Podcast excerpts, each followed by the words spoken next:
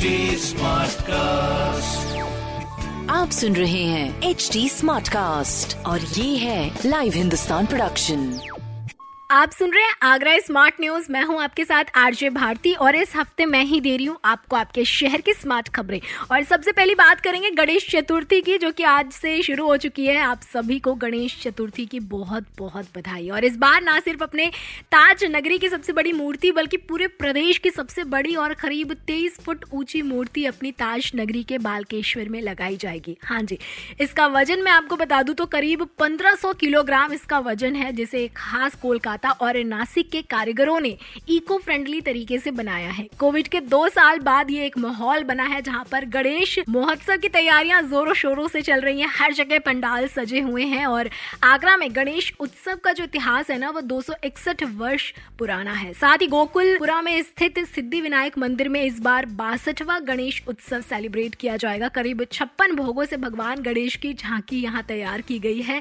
इसके अलावा राजा का ताल में पूरे नौ दिन भव्य कार्यक्रम का आयोजन भी किया जाएगा। तो गणेश चतुर्थी की एक बार फिर से आपको बहुत बहुत बधाई। बाकी दूसरी खबर की बात करें तो आगरा एयरपोर्ट को अब पूरी तरह से प्रदूषण मुक्त बनाने की योजना शुरू हो गई है। जहाज़ तक सामान ले जाने वाले ट्रैक्टर्स को बंद कर दिया गया है और उनकी जगह पर टग यानी इलेक्ट्रिक वाहन इस्तेमाल किए जाएँगे। वहीं एयरपोर्ट के बाहर I love Agra display board से एयरपोर्ट के ब्यूटिफिकेशन का भी काम होगा।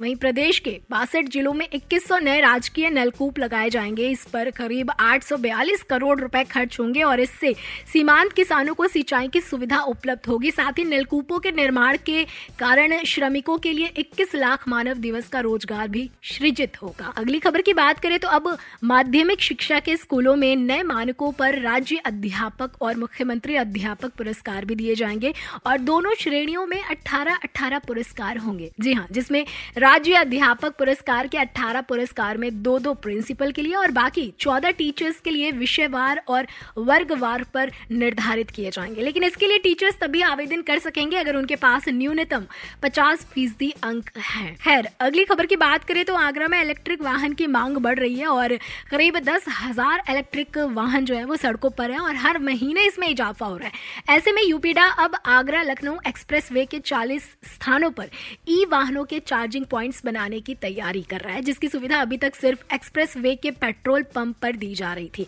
पिछले छह महीने की अगर मैं बात करूँ तो करीब पच्चीस ई वाहन की बिक्री अपनी ताज नगरी में हुई है, जिसके बाद चार्जिंग पॉइंट की आवश्यकता शहर के हर कोने में हो गई है। इसलिए 302 किलोमीटर लंबे लखनऊ आगरा एक्सप्रेस वे पर 40 स्थानों पर चार्जिंग पॉइंट्स बनाए जाएँगे। एक्सप्रेसवे के एंट्री पॉइंट पर चार्जिंग पॉइंट बनेंगे और इसके अतिरिक्त दोनों तरफ़ चौदह चौदह चार्जिंग पॉइंट्स बनाए जाएँगे। बाकी आखिरी सबसे ज़रूरी खबर की मैं बात करूँ तो आज रात से यमुना एक्सप्रेस वे का सफ़र जो है वो महँगा होने जा रहा है। आगरा से नोएडा तक जाने वाले वाहन चालकों को पहले की तुलना में अब अधिक टोल चुकाना पड़ेगा।